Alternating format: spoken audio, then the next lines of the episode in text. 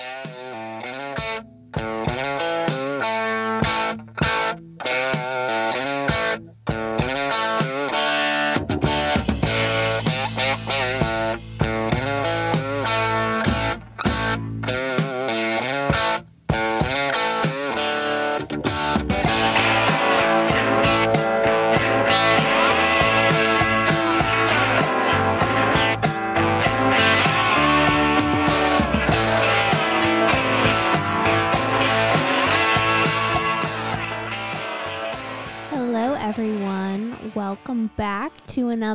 Episode, Blind Love Radio. I am your host, Anna, and it has been a minute. I did not mean to lapse so many weeks without putting this episode out, but things have just gotten crazy and busy. So we do what we can here and we make do. Um, it's just a little later, but the content is solid and amazing. Oh my gosh. This is Becky's episode part two. We go into her healing, how her journey is going, how she was able to, I don't want to say like transcend suffering, but like transcend suffering. So I just love it. I love everything she had to say. She has so many little pearls of wisdom in here. And I think everybody can get something out of this episode. It's very heavy on mindfulness and growth, and the themes are just such a chicken soup for the soul, so to speak and I hope you guys enjoy it. Um, you can find her in the show notes. I will link to all of her social media handles and her website, and definitely reach out and work with her one on one. She has so many offerings as a coach and a yoga teacher. So you guys will love her. I know you loved part one, and here is part two. Enjoy.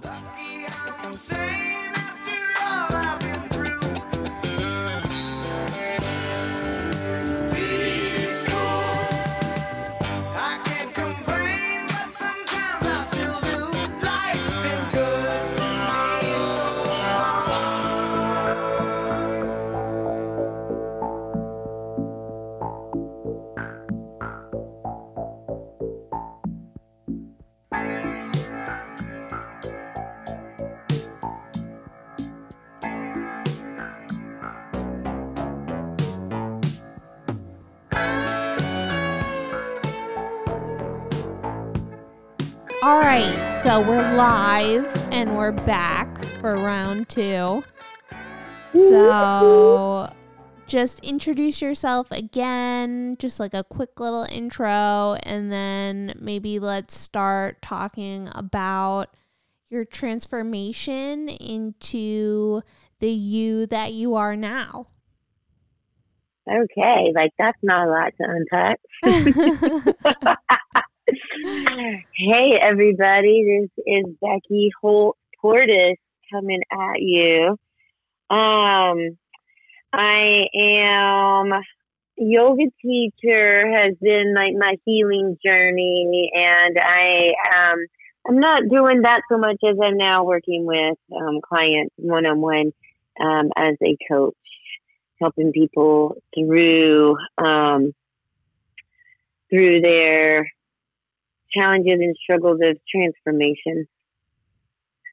And um, basically, I've taken my experience from my glow up and just, you know, made it my whole uh, life purpose and just turned it into my work.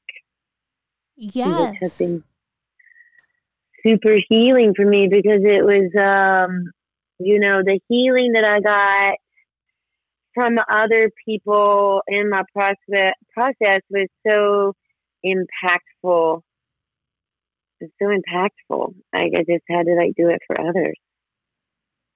That's amazing. Um, yeah, just it's just. I mean, there's so many people suffering right now, and it's really helping that. Like, I mean, me to be in the space of compassion for people because man suffering sucks like just to be in the to be in the what's the like the just to be in the shadow to be in your shadows which i mean i don't even know if like everybody has that terminology but it's a term i just got familiar with all the terminology that i use now from going through the process of what i like to call um, an awakening. Um, have you ever heard of like the dark night of the soul? Oh definitely. I've had a few.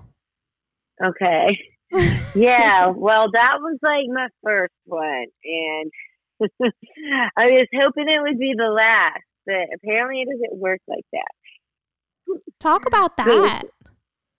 Um, so wait, it was just like awakening to. How do we even put it into words? Awakening just to the misery in my life that I had pretty much like numbed myself out from. Just had fallen into this repetitive uh, falling into just this numbingness um, of just doing the regular day to day, keeping myself busy with my kids, um, and then just waking up to like the fact that I was miserable, and then like shit, what do I do from there? You know, I'm married, I have three kids, I was stay at home mom for six years and then um and then I don't want to be in my marriage anymore. And like I didn't have a plan, but it was like all of a sudden, bam! Like I had just had to face that within myself, and that was just the beginning. Um, at that point in time, you know, my ex husband was an alcoholic, so I had been through a lot, and it was quite freeing to give myself permission to not want to stay in the marriage. It was my girlfriend who said nobody would like after so many things had happened she was like nobody would blame you if for leaving now. I just tolerated so much stuff for seven years.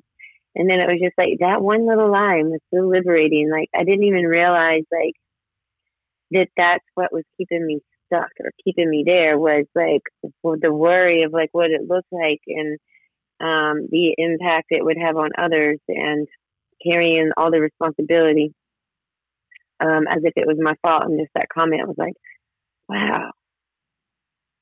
One little nugget of truth.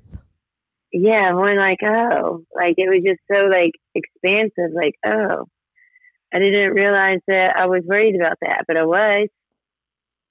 And I was like, you know, just keep opening from there. Um, so I had to come to terms with that and then it's just a continual process of like unfolding, unfolding, unfolding. And then it's like, uh, what's okay? I have to come to terms with that. Okay. Well, I mean, just a, a divorce doesn't automatically make me happy. I have all these other things to like deal with and unfold, and like I still have all these like feelings and emotions to deal with. And I had begun listening to like podcasts and delving into just reading about like what was going on with me and um, oh, just crying and miserable all of the time, just in the space of like not knowing what was next, but having to step in with faith and courage. So was like the fear and awareness of not knowing what to do, what was coming next, mixed with all of these also like unprocessed feelings um, that as I dealt with were there from my marriage, but then it went deeper. It was like, well, how did I end up in this position? Um, and so just continuing going inward and unpacking and unpacking. It was like, oh, well, okay, then I had to like delve through like childhood. I didn't mean, and it was just on just peeling back layers of onion and it's just a lot of like dark loneliness and suffering in there. And um, like I had, I mean, so what do you do? Like, I mean, you ice, you're isolated, you don't feel connected to anybody, and you have dark thoughts through the process, and it's like, what is going on? And then, I mean, it's it's it's a I just I had to turn to like alternative tools. Like I found yoga and um, Reiki. I mean, I was just grasping for anything. Throw me something, I'll take it. I'll take it. But I mean, I found a lot of healing through the process, and the terminology and the language it helped me process and identify what was going on with me, like what resonated. I started like getting into like tarot cards. They're not tarot, but like angel cards, energy cards. And it just gave me an outlet for processing for what I felt. I got into meditation. I listened to Tara Brach a lot. Somewhere along the lines, I heard The Dark Night of the Soul and just started reading about that. And I'm like, oh my gosh, this makes so much more sense. And it makes so much more sense more than in depression. You know? Like yeah. i'm i'm i have anxiety i'm adhd like all of those labels it just felt so much bigger and deeper than that. That that's just such a like um i want this message to like resonate and reach somebody that's listening to this like right now. Like that's the beginning. That's not like put a label on it take a pill for it keep going that's an opening to like delve in, like what's underneath that, what's causing the depression, and or like what's making you anxious, and it's an opening and the beginning of really getting into um, the way we operate. I love the idea of an opening. It's an opening. I mean, and so many people get stuck with that. I hear it in conversation all of the time in passing. I'm I have it's a story. I'm not saying you're not suffering, but like it's not like a end all be all. So and I feel like so yeah. many people think it is. What do you think like got you to start thinking that way? Was it just all of the different tools Pain. that you started using? It was the pain. It was the way out of pain. I was forced into it. Like I dropped into my feelings, and it was like, I mean, just like deep emotional pain and suffering. Where it's like, at least I had, I don't know where it comes from, but at least I had the whereabouts and the wits to know, like, what the fuck? I don't really want to die. I thought, I mean, I feel like I want to die, but I know that's not true. But I feel like I don't want to live anymore because that can't be true. That's not me. It's like, I mean, there is still like, but the, the, but some people don't get, I don't get it though. Like some people make me really sad. Some people don't have that. Some people are just sucked so deep into the the feelings. They don't have the the tools or that opening. Um, and this is why there's suicide. Like I felt into the depths of my feeling like it makes sense to end my life makes complete sense. I get it. I know why people end their lives. It's that deep internal suffering that feels like there's no way out and that it'll never stop. And there's like no detachment. There's just only like, I feel like the people that are ending their lives just, they don't have that detachment. They're stuck in the identification of what they're experiencing. I felt my pain to the point where it made sense. I understand why people cut themselves to alleviate that mental, emotional, internal suffering much rather have the physical pain. Easier to understand. It makes more sense. Can you talk about like not identifying with the suffering? Like not identifying. It's like um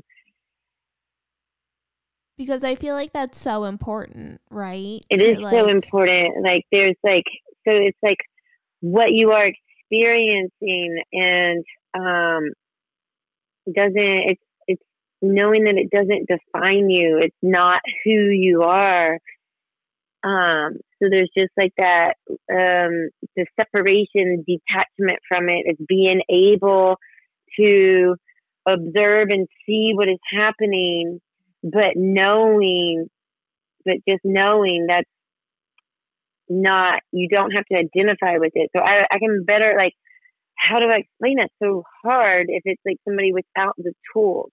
Um, I don't know what pulled me through my darkest moment. It was just I'm just like I I remember like rising up in my bedroom going it was just the depth of the pain and leaning into it and just like I mean, I guess I don't advise this for just anybody. Like, get help. Have some, have a, have a guide. Have somebody holding your hand. Somebody that's been through it. But um, I've always been pretty crazy and strong mind. Um, I was able to stand up and rise up. I'm like, fuck this. I will not feel this pain for nothing. This I will use my pain to alleviate the suffering of others. So it's like my natural innate like coping skills, I think, coming into play like survival, like giving meaning to my pain to save me from it and giving purpose. I mean, and then through the practice, like I went to yoga and I found that while I was in this awakening and I just, I mean, I guess I just got through the suffering. I always had a strong um, faith practice. Like, I'm not going to say it was like it, not always like religious, but I always just felt a strong sense of faith. I mean, I think that comes from probably trauma when my dad died at eight, you know, that was prep work.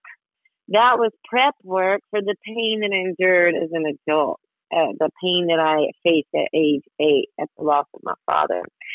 So I got tools like the detachment. It's like we, I am like, if somebody's suffering right now, it's like you see your thoughts and just know you're not your thoughts. I am not my thoughts. I am not my thoughts. That is not who I am. I am not what I'm feeling. And just that little bit is a creates the opening and just like that tearing apart from the attachment of identifying with what is happening. And it's tricky. So tricky. It's tricky. It's tricky and it's sticky. It's so liberating though. Mhm. Yeah. But you can get sucked in so easily. What do you think like would suck you back in? What were things or and then how did you go about trying to like work them into your life life in maybe a different way or something? I mean, consciously practice all of the tools now. Um, to so it's like um, it comes from deep embedded belief systems. Like your belief systems will create your thoughts, and your thoughts will create your feelings and your emotions. And it's like that's the the shadow stuff. That's the um the weaving um of past experiences that you may not even be conscious of that you're carrying. Um like not being enough or um not having uh, like not being worthy or not feeling like enough like just from previous experiences that you have in childhood growing up that you internalize in some way shape or form without consciously doing it. It's just the way you feel through certain experience when you're young and then you grow up with these and now you're an adult and you have this unknown belief system that you're operating from that is creating suffering in your experience in life. So you have a story that's like you're not aware of playing out in your mind. And um, so when a trigger happens, um, of,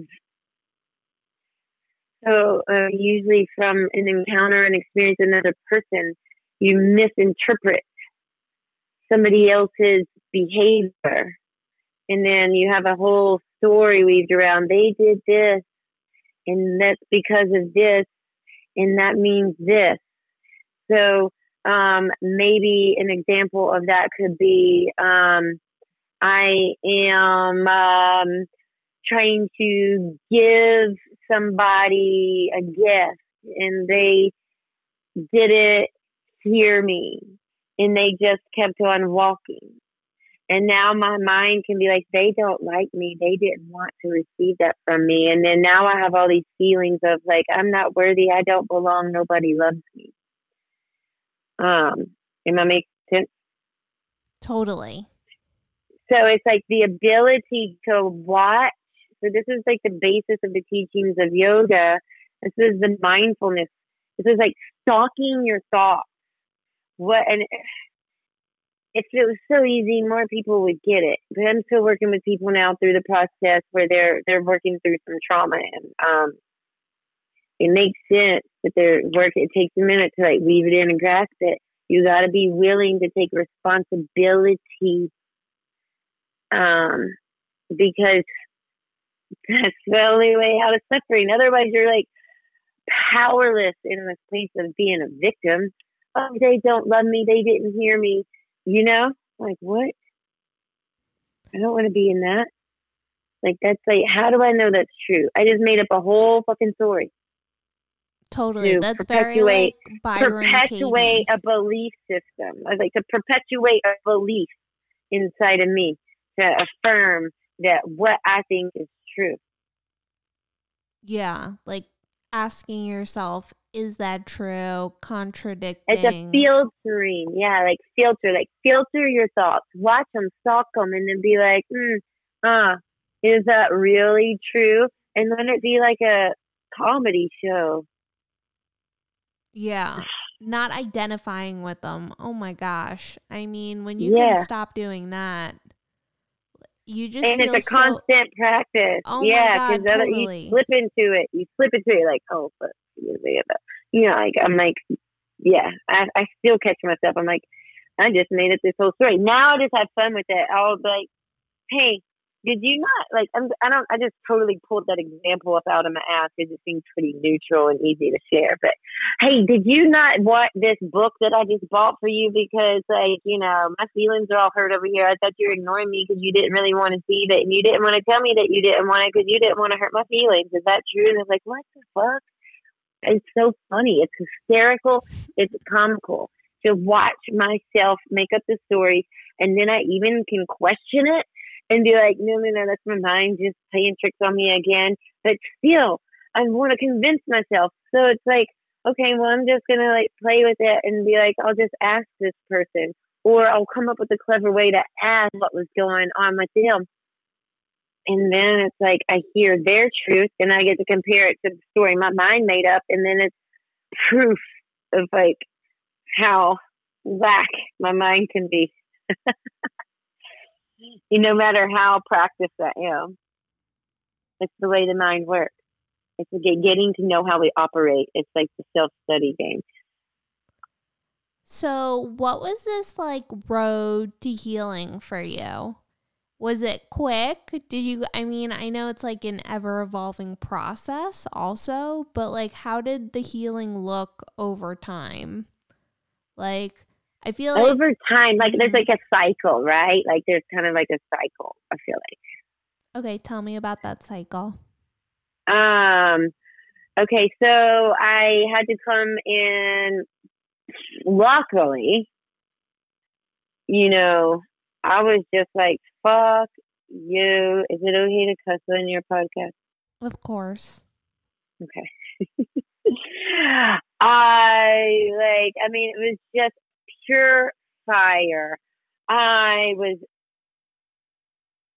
fueled for anger and hurt and then like perseverance. I was like, I was using my anger to get out of the toxic, abusive relationship. I was like, game on for so long. I accepted responsibility for you and me. And it was like, it was actually accepting that I was victim that allowed me to get liberated, which is a sticky path too. Because I'm like, I don't want to be a victim, and I like to be victim. Victim is powerless, but it was like I was victim to alcoholism, and um, it was like the willingness to admit that was so liberating. And I knew I had to go there to take the path that I was about to take because I'm big hearted and compassionate. I had to realize that my compassion was being manipulated by the alcoholic again and again and again and again. I will change. I'm not going to do it again. Okay, I want to believe you. I can I can support you to change. You mean at this time? Like how many motherfucking times I gotta do that? And it was like, you know, what's the definition of insanity? Doing the same thing again and again and again and expecting a different result. Okay, well, like seven years in, shit, we're still doing it. and then um getting like what happened? Like the journey was just like accepting accepting like what my realizations were and like having to take responsibility for it and just like i was at a place where like i'm so depressed i don't want to live my life. I feel like i'd rather die than live my life. Oh well you know that's not really an option. So let me address that thought.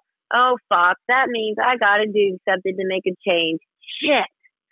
That's scary too. God there's like no way out but through it. I was like uncomfortable this way or uncomfortable this way. Okay, well, shit. I'm to be uncomfortable this way because this way, with the husband doing the same thing again, like, I just can't. Mm-mm, no more. I'm done. I just couldn't deny it in myself anymore. And then, um, so I said it to him, I'm done. This is the end. Like I told you for seven years, I was going to have an end, and this is the end now. And um, and then then he wanted to do more marriage counseling. So I went through the stages of marriage counseling because I said I because I wanted a voice and I wasn't being heard, and I was like, well, maybe he'll hear me through these voices, and um, and then his drinking progressive progressively got worse through my saying I'm done, and to the point where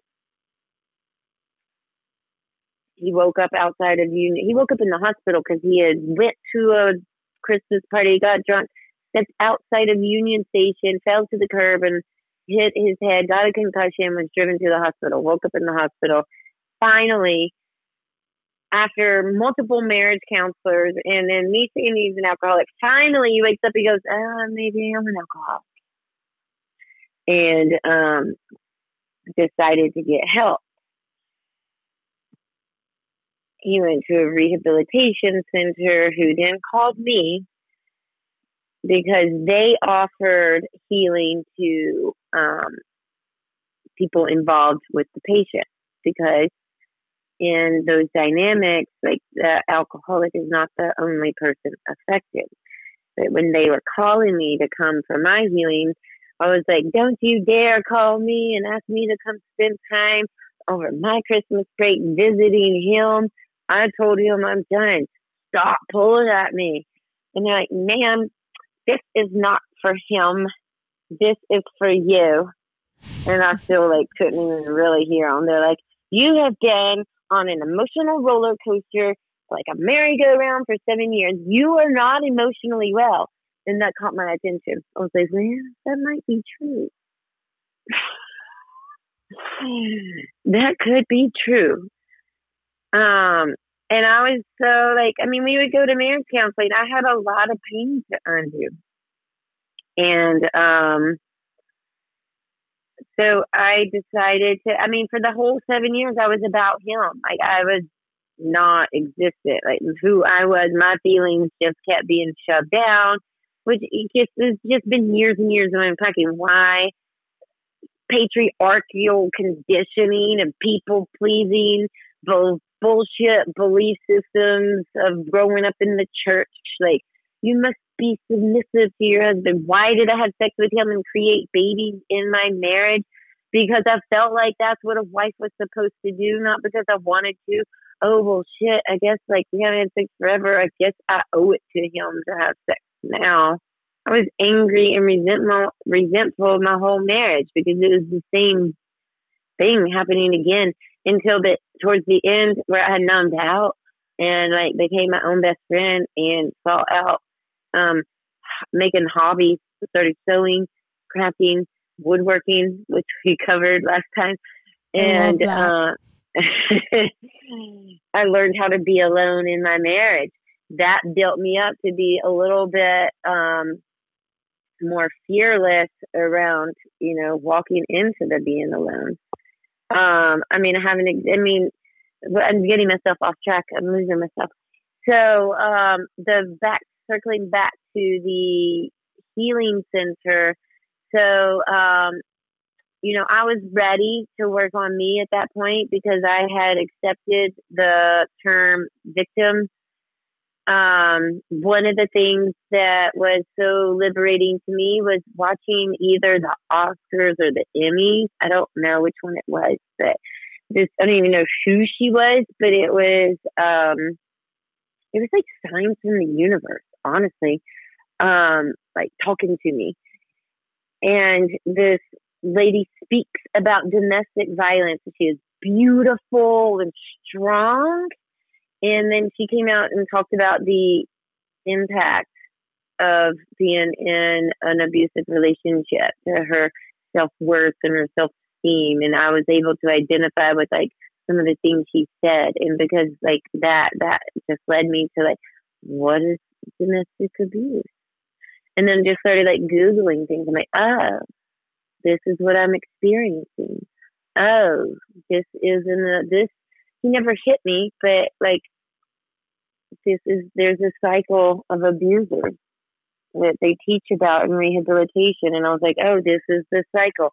Mess up, make the spouse mad.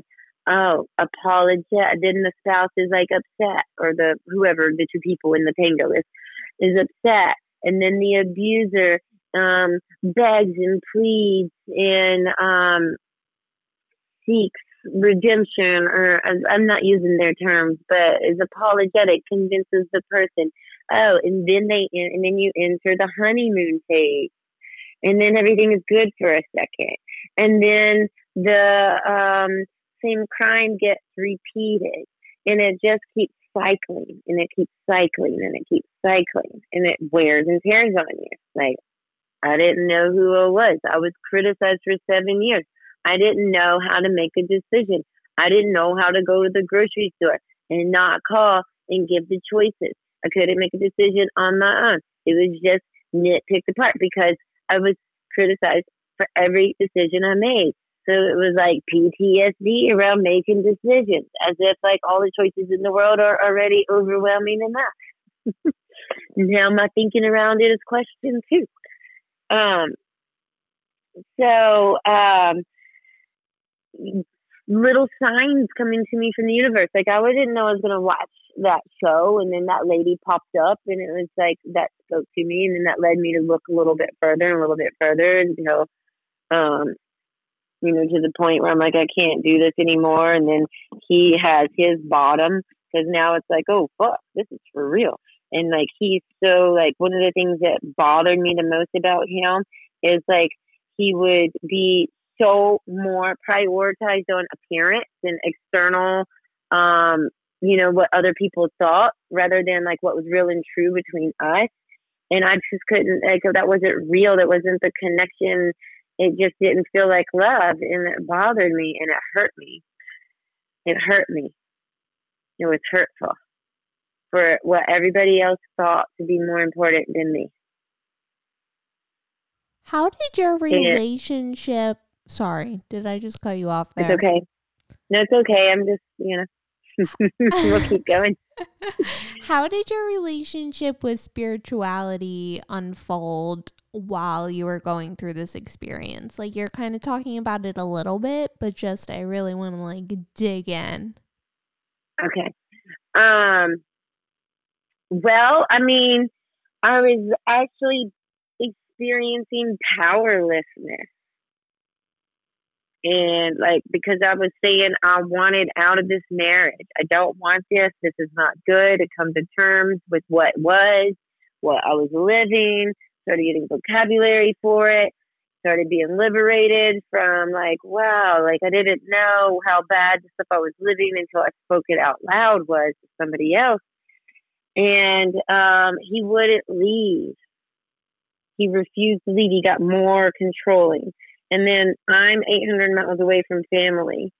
And I didn't have anywhere else to go, and I'm with my kids. I mean, I guess in like retrospect, I could have packed up and just like left home, but at that point in time, I didn't feel like I could do that.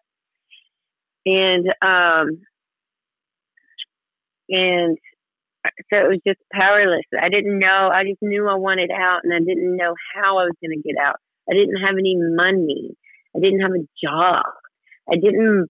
I didn't. I, I didn't think about ever having to be in that situation and preparing for it. I didn't build my credit up. I did nothing. like, you know, I stayed home and went full out domestic mommy stay at home mode. Took care of my home and my family. And um he wouldn't leave. And I was just like, I'm not like I have nowhere to go with my kids. What am I gonna do? And I just so I prayed because I didn't know where to turn or what to do because I felt trapped and stuck. And so I was like, well, I'll meditate. I'm going to take up meditation. And I listened to Tara Brach. And I just started processing my feelings. I journaled. One day I'm going to write a, give somebody my journal and be like, can you put this together in a book? um, just journaled and listened to music and processed feelings and prayed and prayed and prayed until um, uh, to get out of the marriage. And then um, it was just because I didn't know any other way. It was just what way I had to turn. And then he got so bad and controlling. Um, like the day we split, I was I wouldn't have him. I was refusing him, and so he would get more controlling.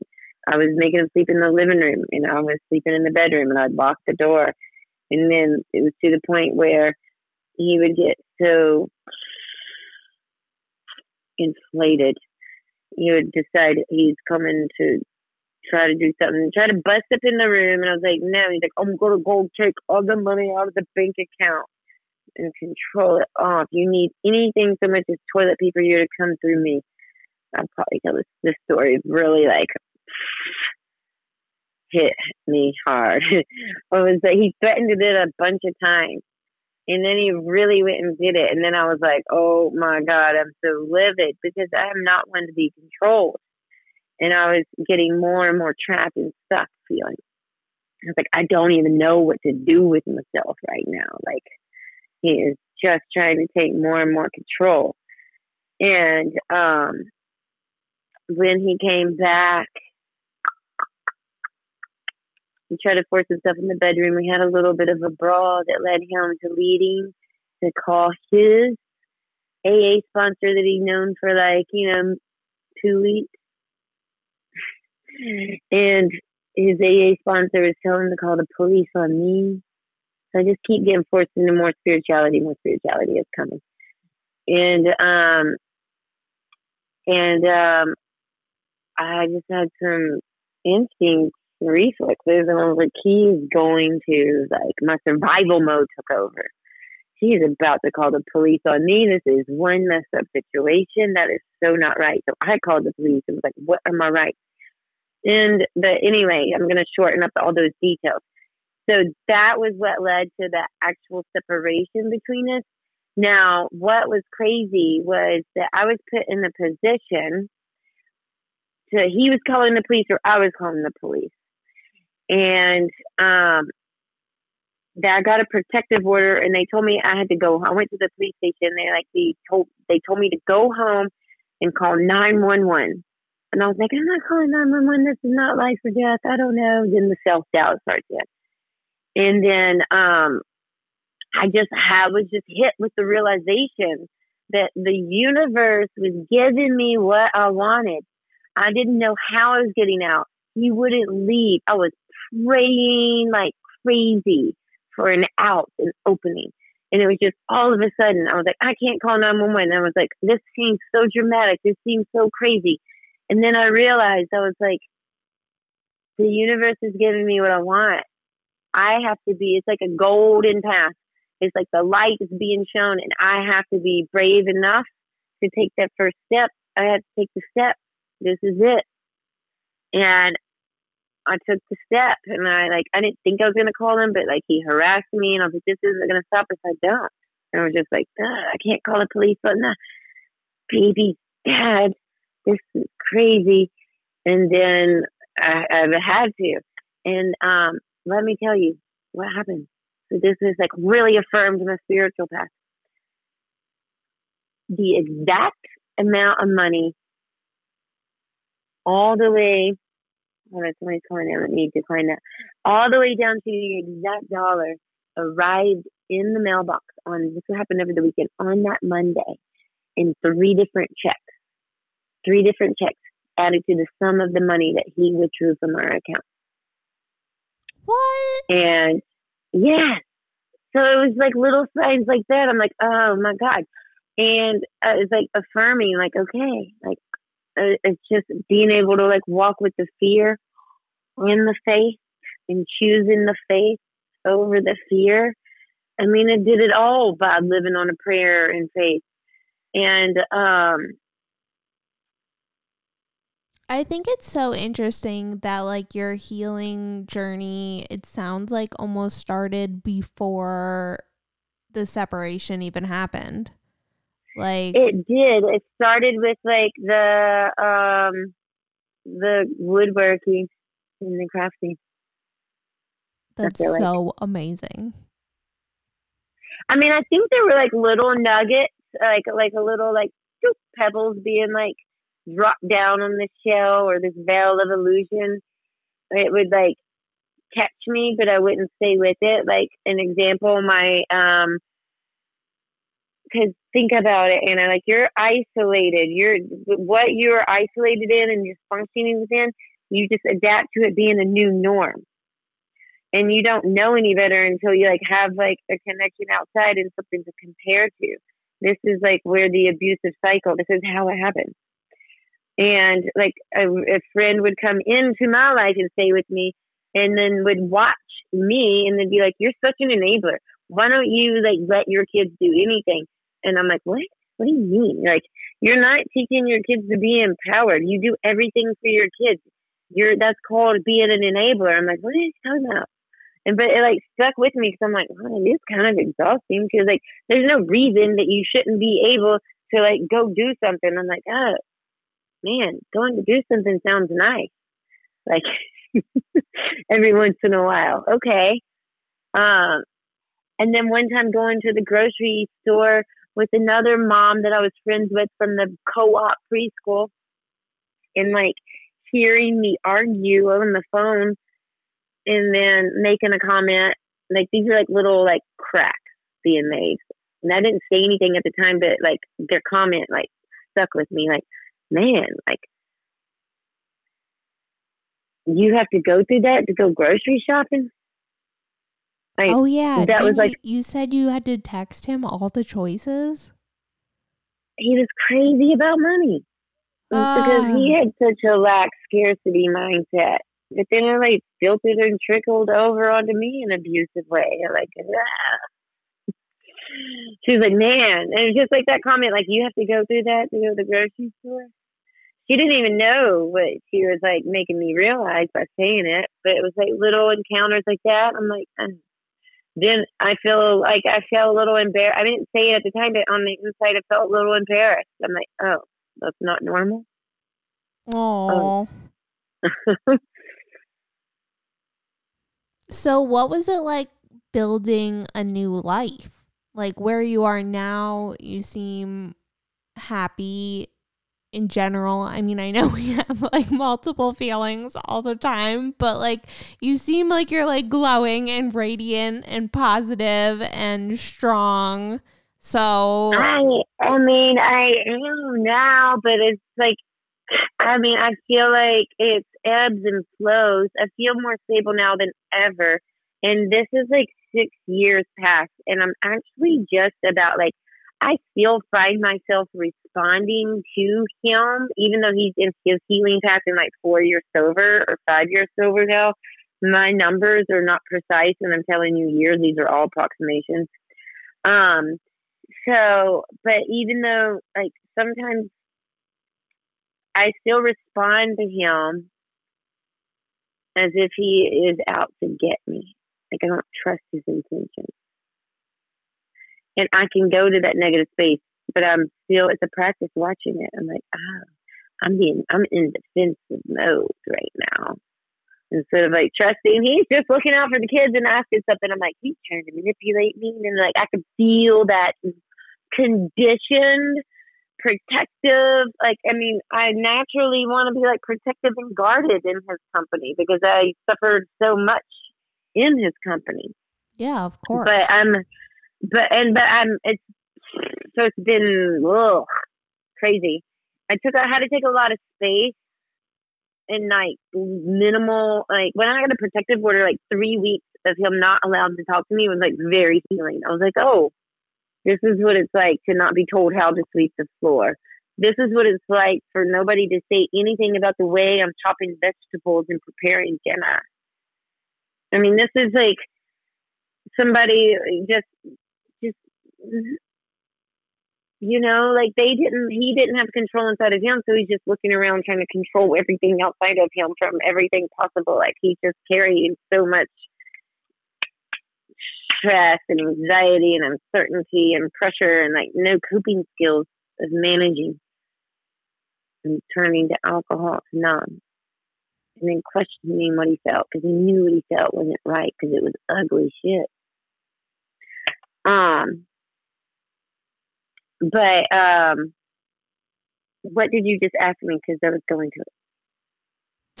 I asked what. how did I like, get? Yeah. Oh, yeah. oh, like it's your been a, it's been an ongoing like- cycle. It's, it's a Yeah. it's a choice. It's like I mean, like I can Anna wake up and I can still choose to be mad and angry and upset that I'm here parenting my kids by myself when they're here and I'm being pulled in multiple directions. It triggers my nerves. And I can easily fall into the victim cycle of like, I wouldn't be in this situation if it wasn't for him and it's like, fuck that. Who wants to live like that? It's a conscious choice of making a, a like practice. And I just it's it's it's weaving these mindfulness, these intent it's living by intention. It's living by intention. If I don't live by intention, I'm gonna be another angry single mom in the world. Because it's a lot of pressure. And I can get triggered to it a lot. But I have to choose not to. It's a choice. It's by being conscious that I have a choice also having really close friends that are in the work with me that I can reach out to and be like, this women reflect back to me what you see. You're in your, and like I have a best friend, she's like, you're in your shit right now. And I'm like, fuck you. I am.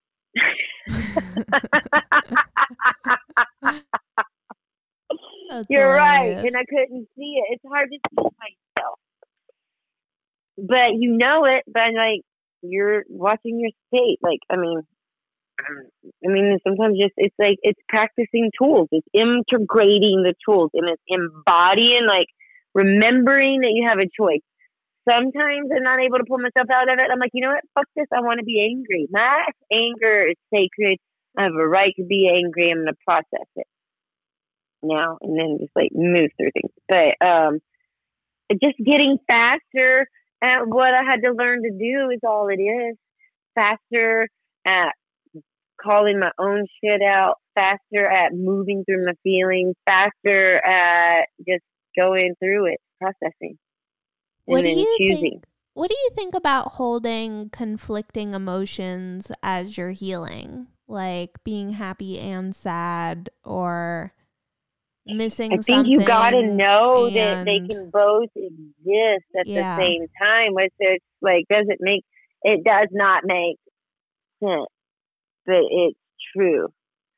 So it's like also like I got a lot of knowledge um, and tools from going to from listening to so much like I just I don't I don't I dedicate my life to it. I still delve into it day, every day a lot.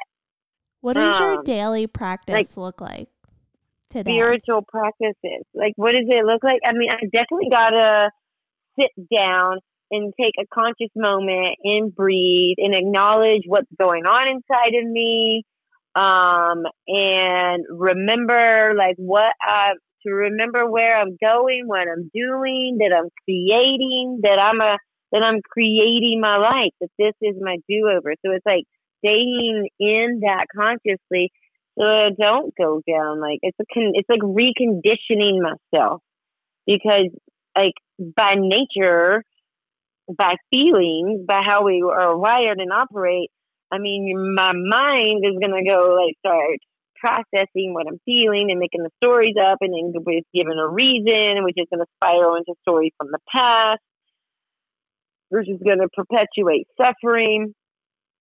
And it's just really getting familiar with your personal power and your choice. And um, so I have to take a like um, uh, whether it's five minutes, sometimes it could be twenty minutes because I might be like not in a good place. Maybe it'll be an hour. Some mornings I can't do it because I have the kids that I have to get ready for school. But it doesn't look the same every day because I can't stand that because I like to get up and flow with where I'm at. But I have to make sure I get it in my day. So sometimes I get it in the morning. Sometimes I'll get it in after I get the kids situated. But it's a little breath. It's a little movement. It's sitting, just sitting and being with myself and be like, where are you? Where do you want to be? Are you being in alignment with your intention? Sometimes I slip because I don't practice, and I'm like, oh shit, all right, my fault. I feel it. I'm in the funk. All right, let me do some more yoga. I do. I do. I mean, breath and movement and having purpose. How do you feel, or what? How do you feel about the idea of like not needing your practice to be perfect? I get caught in trying to make my per- practice perfect too, and then I have to be like, "What are you doing?" Don't we all? You're saying what you do anywhere, you do everywhere. So it just appears in this, this work too. It's such a mind fuck. It's so funny. It's hysterical. Um, so I love giving myself the freedom that it doesn't have. Self compassion is my main practice. That's what you have to practice. Otherwise, you get caught in the perfectionism. And I forgot that recently, and I just recently come back to it because I went into like two week hole where because I'm like trying to up level, expand. I was making a change from going into um, working with people privately, changing my business, changing everything. And so I pushed myself real hard. I started watching other people that are where I hope to be and want to get, you know, looking for leaders in the coaching field. And then I fell into that trap hole of like self comparison and like pushing myself to try to get somewhere faster than it's like natural time and process. And that was perfectionism. And I had to have compassion for where I am and how I am and who I am and for everything that I was feeling. And I'm like, it's cycles. It's cycles. I feel like each time the lessons come around, it's just a little deeper. Uh, what do they say? New level, different devil. Yep, new level, different devil.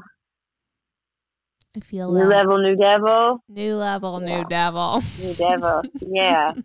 but you get, but it's like anything. It's a practice. Everything that we do is a practice. So what are you going to practice? Like being in a funk and you know putting the nails in your coffin as you weave the stories around why you've been done wrong or why you're upset or why you're suffering or are you going to practice like you know creating your life and living how you want and being who you want to be it's a serious practice for me i mean I feel like maybe it's easier for others, but it feels like it takes a real conscious practice for me. Being a single mom, like I don't know, like, that's challenging. I love that. Okay, my dog is losing his shit downstairs. Okay.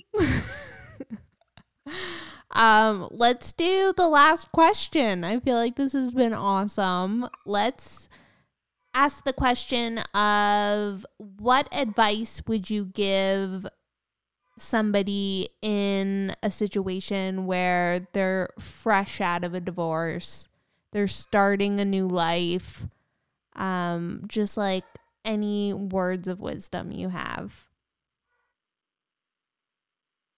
Be kind to yourself. Be kinder. Be just imagine yourself as, as somebody else suffering so that you can offer that compassion inward. And look at it like this is your this is your do over. So do it right this time. Do it the way you want to do it and not the way you think you should do it, but the way you want. Find your desires, your wants, your hearts, and listen to yourself and trust yourself and believe in yourself. And the best is yet to come. I love that. That's so empowering. Thank you.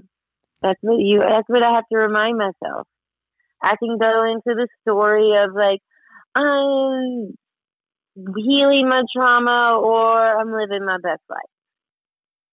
I mean, and then along the way, shit pops up and I have tools. So that's why my practice doesn't have to be perfect because like it's fun to play with all the stuff that's out there to discover and play with. I just wrote something down the other yesterday. I was like, you know what? I consciously choose because this is like something I've had like I get caught up around in my business. I look at other people who specialize in one particular topic and niche. And you know what? Yesterday I was like, you know what? I am a jack of all trades on purpose because that's what makes me feel free. I do it by choice. I am the jack of many trades and the master of none because mastery takes too much. It's too much pressure, and there it's never. You're never done. I love that. Fellow and hat, I mean, like many hat wearer. Yeah, and I get to say, I get to decide when I feel like I've done this whatever I'm taking on good enough. I get to decide when I'm good enough. Yes. whatever it is I'm doing. Oh, that's amazing. Oh my God. I just love you. I love your story. I love you too. It's so empowering. Thank so- you. Thank you for um, letting me share because I've been like when I was like when I was in suffering, I was like I'm using my story to create my new life and help other people.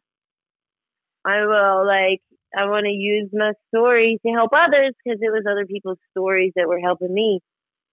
Yeah, I definitely think you will, and I'm sure you are already.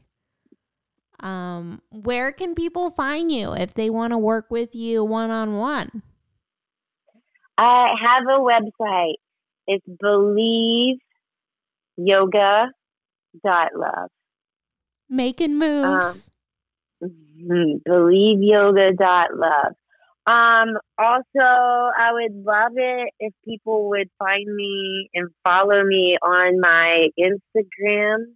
Definitely. Which is um, my business page is the same. It's believe yoga dot love on Instagram. I'm on Facebook. I have a business page, Believe Yoga Love, that I'm going to give some more love to soon. But my personal page is Becki, B E C K I, Holt, H O L T, Portis, P O R T I S. Amazing. Let's be friends.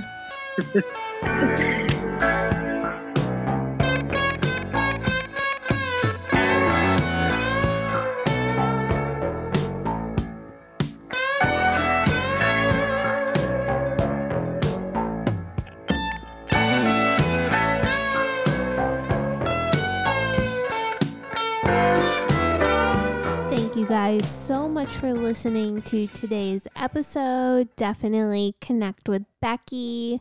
Shout out to Joe Walsh for the music. And I hope you guys have a fantastic start to your summer. Enjoy it. Mwah.